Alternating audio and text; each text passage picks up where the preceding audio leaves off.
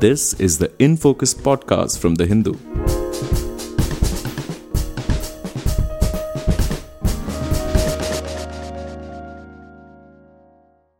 Hello and welcome to the Hindus in Focus podcast. On Monday, China said that its industrial output expanded 3.8% in July compared with a year earlier, but a tad slower than June's 3.9% growth. Retail sales too rose a slower 2.7% compared with the 3.1 seen in June. Media reports quote analysts as saying that loan demand in the economy has remained weak. The country's central bank cut rates with an aim to spur growth. Like the rest of the world, India's northern neighbor faces challenges in terms of quickening inflation, growth challenges, and the threat of flight of capital. To help us understand China's current imperatives, we have with us today Santosh Pai, Honorary Fellow, Institute of Chinese Studies in New Delhi, and partner, Link Legal, a full service law firm. Uh, Mr. Pai, thank you so much for joining us today. Really appreciate your setting up our time for us. Welcome. Thank you, Bharat. It's a pleasure to be back on the Hindu podcast. So, you know, I'm sure you've you've been tracking the Chinese economy for a while now. I remember in 2021 we had a conversation with you on the digital currency and so on. And the most recent numbers that came out uh, Monday seem to have taken some people by surprise. The media reports internationally were talking about surprise um, numbers and surprise rate cut. But if we look at just the macro uh, indicators that came out, industrial output and uh, retail growth, did those numbers actually surprise you, or do you think that has been um, you know building up for a while? Not really. Uh, I think this, there was a element of surprise in the degree. It was a mismatch of degree, I would say, but definitely not uh, direction. Because as with everything in China, uh, there is a context, and uh, everyone knows the lockdown in Shanghai, which happened in April and May, was very long and painful. After that, there have been several other localized uh, lockdowns as well. So there has been plenty of disruption. Uh, the data for that particular quarter was expected in July.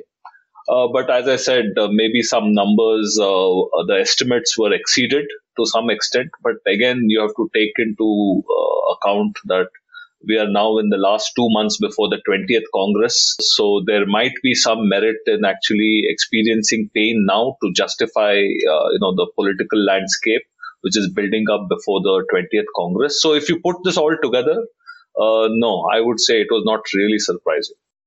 So you mentioned um, the you know the lockdowns and specifically local do- lockdowns. For the uh, benefit of our viewers uh, here back in India, lockdowns in China, I understand, are far more stringent. Uh, the rules are far more strictly applied and uh, so on. But when you say localized lockdowns, uh, we've you know been through a few localized lockdowns. So some states when um, the COVID was really up during 2021 and some early parts of 2022. So the economy was sort of going on because you know, in say if there's some uh, uh, rise in Maharashtra, Tamil Nadu followed suit maybe two or three months later. So these were the kinds of um, uh, adjustments that we were allowed to have uh, in a manner of speaking in India. But when you talk about localized lockdowns, is it similar to what we experienced maybe a year ago in India? Is it similar, similarly happening in China? Or uh, you, can you uh, give us an idea of the how widespread it is and how intense these lockdowns are? Sure, certainly. It's not identical to India, maybe not yet, but China might be headed there because as we speak uh, today, the, around 31 Chinese cities are under full or partial lockdowns, which means around 300 million people are impacted. Uh, Shanghai and Guangdong, the two big commercial centers, are seeing uh, new waves of COVID infections. Uh, and typically, a lockdown in China is far more stringent. Uh, people are not allowed to exit their buildings. Uh, there's a lockdown at the building level. There's a lockdown at the sort of district level. So the, there is it's slowly getting more widespread, and you know one can say that the zero COVID policy is gradually being uh, diluted but it is nowhere as uh, widespread as what we saw at the worst uh, points of time in India.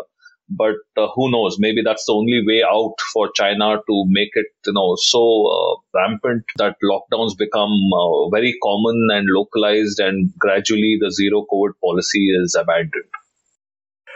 Uh, if we take up the developments on Monday, the data that came out was actually preceded probably by an hour or a few hours by the central bank of uh, Chinese central bank cutting rates. So that also seemed to have taken the world by surprise because the rest of the world is uh, looking at rising interest rates, benchmark rates. Um, but we understand why because China is probably looking at you know growth opportunities and pr- probably bringing down rates and making loans cheaper. It's one way to achieve that objective. But given the inflation threat that China is facing, like the rest of the world, it has little space to maneuver, right? I mean, uh, where do you see this going over the next uh, three to six months? You're right. Uh, so uh, the party, the Communist Party of China, has managed to build a very strong social narrative to support the zero COVID policy within China. So in the last couple of years, citizens and small businesses have shared the pain. So I think now it was time for the central government also to pitch in with uh, its efforts to mitigate the downside of zero COVID. So the rate cut was a major decision and it remains to be seen if the People's Bank of China got its timing right, because if the timing was right, things should improve from here. But if the timing is wrong, we might see a little more pain before things actually turn around. And of course, uh, apart from rate cut, uh, the central government has many other levers to use, like increasing invest, uh, investment in infrastructure and so on. So all these, uh, you know, levers are being used uh, right now to limit the damage to the economy and make sure it gets back on track. But the flip side to cutting rates when uh, the rest of the world is um, uh, raising them is the interest rate differentials, right? I mean, there's a threat of flight of capital if they go down too much in China, where and other countries give them better opportunities. Uh, how do you see that influencing, uh, you know, central bank decisions? Yes, so I don't think there's uh, too much elbow room for the central bank to do much more. So it is now, I think, for you know, uh, for example, the real estate sector uh, is a very systematically important sector in China because of many reasons. It is, you know, it absorbs most of the savings from Chinese uh, citizens uh, compared to other investment channels. And also, it accounts for almost uh, 20 to 30 percent of GDP by consuming raw materials, generating employment, and so on. So uh, I think now, in fact, just uh, two days ago, uh, Li Keqiang called for a meeting of uh, uh, the leaders from six important provinces, which surprisingly are export driven, and asked them to play a role in uh, supporting the economy. And if you look at the developments over the last two years, it does look like a bit of a U-turn because the, under the dual circulation policy, China is actually looking to reduce reliance on exports but I think uh, in desperate times, it has no choice but to rely on these six uh, major provinces to prop up its uh, GDP and make sure China passes through this difficult stage. Uh, you touched actually touched upon my next question. Uh, exports seems to have been the consolation in the latest figures, and you you mentioned exports, even though their overall long term wish would be to uh, see lesser dependence, reliance on exports. But in times of crisis like this, they probably lean on that uh, much, a, a little bit more. But if the zero COVID policy, as diluted as it may seem compared with what it was earlier, and the rest of the world also going through a recession. In fact, uh, the Indian economy is also uh, looking at a sl- slowing down of exports. We had record um, numbers for the year ended March 2022, but when the rest of the world goes through the slowdown, the first thing that hits us is um, export figures.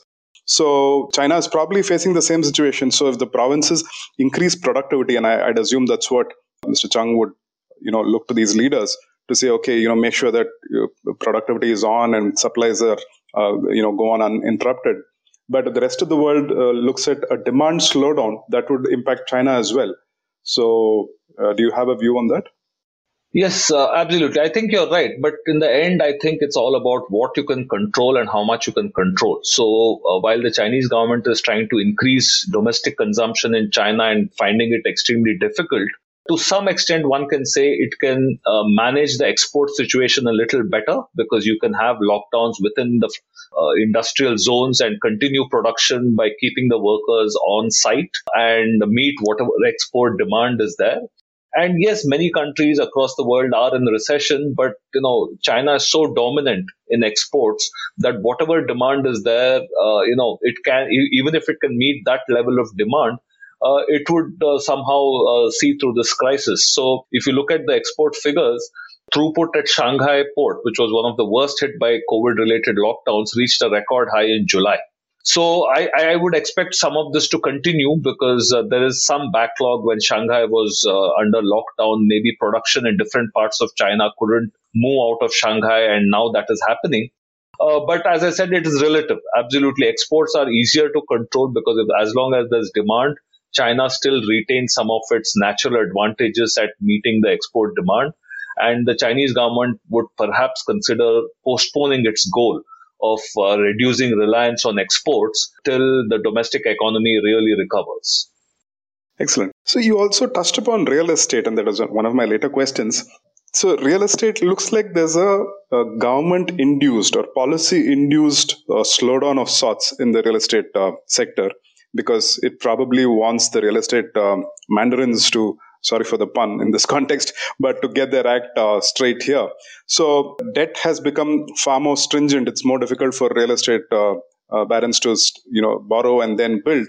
And we've heard of the Evergrande case, uh, you know, causing ripples in the economy itself. So where does the real estate sector stand right now compared with when it was started off with Evergrande being the most popular name being bandied about? Yes, so real estate, the crisis right now is a classic opportunity of using, you know, crisis to get some reform done. So for a long time, real estate sector in, in China has been called a bubble, has, you know, there's a lot of inventory of real estate which was not being sold and so on. So this is a long pending reform. Now, uh, what happened was, I think the credit that was being made available by the rural commercial banks uh, which again are a recent phenomenon in China because a few years ago only the state controlled central banks were the major players. But gradually, to reform the shadow banking sector, the rural commercial banks were encouraged to lend to the real estate sector. And now, because of COVID, when real estate companies which were over leveraged uh, failed to uh, keep their promises to the consumers, and consumers in turn stopped making payments, I think the uh, government has seen this as an opportunity to reform the sector.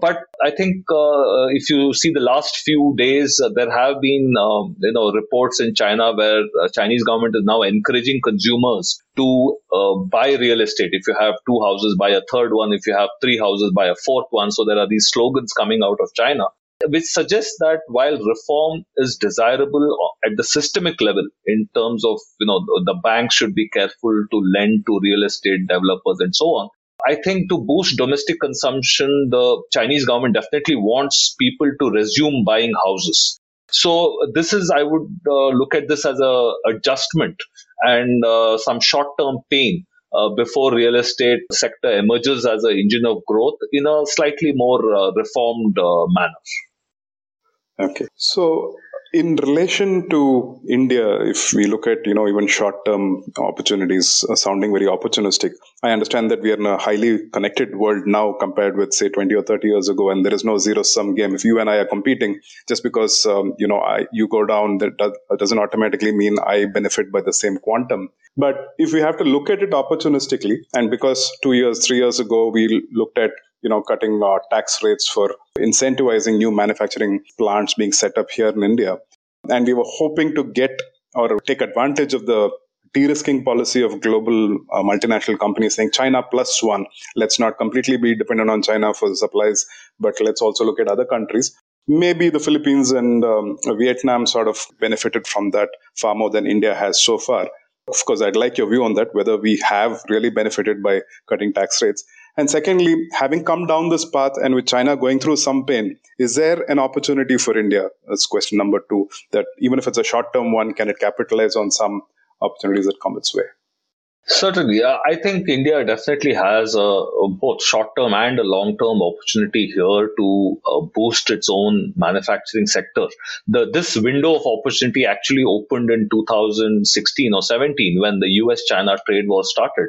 Uh, that's actually when most multinationals started looking at alternative destinations to China. But yes, the COVID pandemic accelerated that search for alternative destinations for manufacturing. And that's when you see countries like Vietnam and so on quickly capitalized on the short term gains because they were already well positioned location wise incentives and everything were uh, sort of convenient for Chinese companies themselves to move some of their uh, last stage production to Vietnam so that they could export their product from Vietnam instead of from China.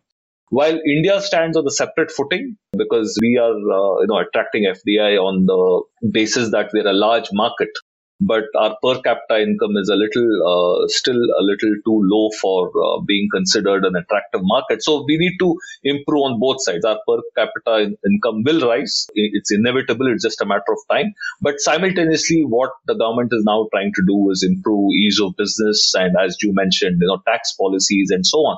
So if both of these converge i think india will be in a very good spot to gain from china's loss so to speak but it's not easy. The production linked incentive schemes, which were announced, uh, have shown a lot of promise in electronics and mobile phones, for example. Uh, where coincidentally Chinese companies are major players who export components to India. And if some of them can be convinced to come and invest in India, that would be a, a, win for that particular sector. Similarly, there's pharma sector where India has a huge reliance on China. So if some of the API suppliers can be convinced to come and produce in India, that will again be a win. And overall, I think uh, if India continues to perform well on exports, uh, because that's when FDI really becomes significant. If the domestic market is not compelling, you need to have a uh, you know, export story. Uh, so there are a number of sectors where uh, things are uh, beginning to show promise. And if it goes well, I have no doubt India will be a significant beneficiary of the world looking at an alternative for China in the next, in the medium term, I would say. Okay, so that's a bit surprising considering the window of opportunity uh, opened actually in 2016 with the US-China, you know, tariff was beginning at that time. So we're probably six years from then, and you're saying, you know, in the medium term. So you're looking at it in terms of decades, probably a 10-year and a 20-year. Is that how you know things actually flow? But because I thought in an interconnected world, and with the size that China has, and we've had some very little exposure, like, you know, less than just below two decades ago, I was visiting a, a textile um, manufacturer supplying to Walmart here back here in Tamil Nadu. And he was, he was talking about some, a couple of assembly lines he has, uh, textile mills. And um, he says, okay, this is a big achievement for me. And, you know, if I go to China, the medium sized guy, not even the large sized guy, would have probably 20 or 30 of these. So that's the kind of scale that you know China has been talking about. So given that is your uh, view when you say medium term, and I would imagine another five years. So in a ten-year time frame, India can make a dent. Uh, is that what we should take away? Correct. Uh, but let me correct uh, that statement by saying after the US China trade war started, it was actually destinations like Mexico and Vietnam which benefited because those were low hanging fruit. Uh, it is easy to move assembly operations to a near shoring destination or an alternative destination. So till uh, the pandemic hit, I think it was mostly those kind of countries which were benefiting. And also uh, global supply chains, uh, you know, it differs from sector to sector, but I think it's fair to say it takes at least five to six years to actually move a portion of the supply chain, especially if you're talking about real manufacturing activity right? You need to have uh, tier one, tier two, tier three suppliers all coming, uh, converging on a location or at least uh, having uh, a favorable import tariff environment to supply to a, a, manufacturing base and then for that base to start uh, exporting. So yes, I think the real big opportunity is in front of us. It's in the next five years. What happened in the past maybe not uh, was not a perfect opportunity for India, but we are still at, I would say, uh, in the early stages of this opportunity, and there's plenty of ground to cover. And uh, if India can capitalize as much as possible of this opportunity, I think India will uh, do well. While we're on the topic of opportunities, um, you know, whatever China has been doing, it's even if it's not been impacted as much by COVID till the recent uh, uh, lockdowns began, um, as the rest of the world in the early stages of the pandemic, but in terms of its response to crisis, uh, either um, you know economic or you know far, far more um, tactical on either front, do you think India can take away a lesson or two, saying, "Hey, this is something we could have done two years ago"? Anything that you spotted China was doing differently and better? So uh, now we come to you know differences in political system and so on. But for the large part, I think FDI expects a predictable regime not so much about incentives. Incentives are good. They act as a sweetener. So your production linked incentives and so on can act as a sweetener. But you can't sustain a business model of a manufacturing you know destination merely on the basis of incentives. So in the long term it has to be you know a predictable environment business friendly environment uh, with no major u-turns. And all of that you know uh, india has learned all its lessons and because of our the nature of our political system it takes time to actually capture those lessons and implement them in a better way. So i think a lot of that you know uh, has been done in the new pli scheme and now there are at least five or six state governments which are aggressively attracting foreign investors uh, the central government has given a lot of flexibility uh, for the state government. So th- these are all the lessons because this is exactly what happened in China. It was the uh, provincial governments which were engines of growth, you know, which attracted foreign investors, and the central government was very happy to step back and allow special economic zones and so on to flourish along the coastal uh, uh, regions of China. So there are lessons from China, but whether it's going to be the same in India, I don't think it will ever be the same because we have very different political systems. But there are definitely lessons to be learned. And in fact, a lot of foreign investors who have had experience in China will bring those experiences uh, or rather expectations with them to the Indian um, uh, market and in their conversations with state government they will tell them that th- these are some of the kind of incentives or support structures we expect if you actually uh, expect us to scale up in India just as we did in China. And Foxconn is a very good example. I think Foxconn has now accelerated this uh, plan to invest in India. And I'm, I'm sure uh, some of the conversations are uh, about what was their experience in China and whether India can offer something similar. So yes, there are a lot of lessons, but it's not really cut, copy, paste because we are different systems. Understood. So, if I have to go slightly on a tangent before we wind down our conversation, Mr. Pai, outsiders who probably don't understand too much of the Chinese political system or even how Chinese economy has expanded so quickly in the last three decades, uh, were you know surprised, and myself included, uh, at the kinds of decisions, policy de- decisions that seem to have come about now. So when the world is going through a pandemic situation and probably emerging, just emerging out of it, and you're hoping that okay, you know, let's everything, uh, you know, let, let, us get everything back to normal. Uh, we've seen the real estate uh, policies that come in uh, actually making it more difficult for real estate loans to be granted and then threat of default by one of the large names there, Evergrande, and then uh, the, the, technology giants not having it so easy. Mr. Jack Ma of Alibaba being an example, a case in point. So, if we have to zoom out and take a 30,000 foot view of the Chinese uh, politics and the economy, is it something to do with probably a far more intense desire now than, say, f- that has been for the past 20 years to return to a truly socialistic model? Because the political systems may be different, but uh, the Chinese economy seems to have become far more capitalistic. In that, you know, there are more choices by parents to have single children and then make sure that they work their most and their utmost and their best for you know opportunities for their child. So there are differences in it's not an equitable distribution of wealth. You do have billionaires that are you know celebrated, but you also have people at the other extreme who really struggle to make it through the month and make sure that their child, mostly single children, have the best that they can offer. So, in order to be able to, you know, go back to a socialist system, socialistic system where the family takes far more uh, importance and uh, credence compared to uh, working for the family. Do you think all of these have any links, or are these just random developments not necessarily linked to one another? No, I, I think there are interlinkages uh, for sure. Uh, so the Communist Party has a, a stranglehold on the politics uh, of China, and I don't see that changing. But having said that, I think from time to time there is a rebalancing. We saw in 2013-14 the anti-corruption campaign, which was also a, a bid to consolidate power.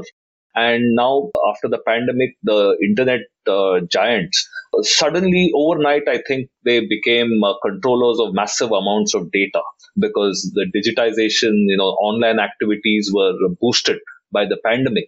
So uh, I think it was time to uh, for the state to rebalance this uh, control over data, and that's why we saw this uh, clampdown on the tech giants the state, the government, uh, or the party wanted to pursue its uh, social goals. Uh, for example, to slow down the average age, and to encourage people to have children and so on. So these tech giants uh, became uh, targets uh, to achieve those policy objectives. But overall, the private sector, I think, will still continue to flourish. There are new billionaires who will emerge from other sectors wherever uh, you know the state decides to patronize or encourage uh, growth of the private sector because the state sector alone uh, cannot uh, support the government in pursuing all of its objectives. So certainly the private sector will have a role. I don't see it completely going back to a socialist system but the winners will be different or the identified winners uh, for the future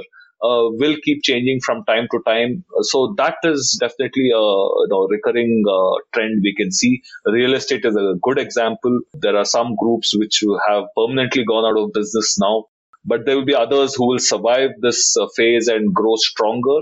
So I think this is a, a part of regular sort of reset or rebalancing, you can call it, that happens within China. Excellent. I've exhausted my list of questions. Anything else you think we could have dwelt on that would have added value and context to our conversation, sir? No, this has been an interesting conversation. Uh, I hope your listeners have benefited from this. The next three months are going to be very crucial in China. Uh, we don't know the dates for the 20th Congress. It is expected to be in October or November. So before that, uh, if there's more uh, economic pain, uh, it might be to justify uh, stability on the political front. But after that, early next year, maybe around the Chinese New Year, uh, you know, that is when I think politicians in China expect the Chinese economy to really stage a recovery because at that stage it will look like, you know, the, the, the politics are done with. Now let's focus on the economy. So I think uh, the next three, four months will be very interesting. Sorry, uh, since you mentioned uh, the next three months that are interesting, it's actually counterintuitive, right? In a political system like ours in India, when there's more economic pain, then there is, uh, you know, further uncertainty about for, for the politicians here. You're saying, you know, it's a justification for the politicians saying, you know what, you've been through so much pain, and we are here to make sure that that is corrected. Is that how it works in China? That sounds sounds very interesting the way you put it.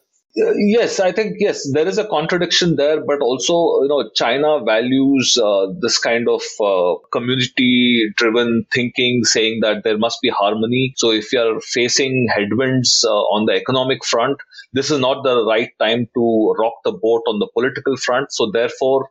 Uh, you know, it might be easier to make a case to quieten all the rebels down and justify a third term for uh, President Xi Jinping. So I think yes, there is connection because uh, chaos on economic and political front is a bit too much. I think uh, you know from a Chinese uh, society perspective. Uh, so yes, I, I, do think that uh, this can be used as a justification for uh, you know political stability. so yes, I mean that's what I believe, and I think many China watchers might also agree with me. Excellent. So, you know, just to set the context, this um, sometime this uh, end of this year is the conference, um, the political conference where Mr. Xi Jinping hopes to uh, continue for the third term. Is that right?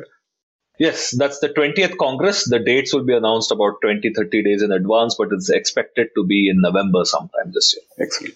Thank you so much for your time, Mr. Pai. I really appreciate you, your being with us today. Thank you, Bharat. In Focus will be back soon with analysis of the biggest news issues. In the meantime, you can find our podcast on Spotify, Apple Podcasts, Stitcher, and other platforms. Just search for In Focus by The Hindu. We'll see you soon.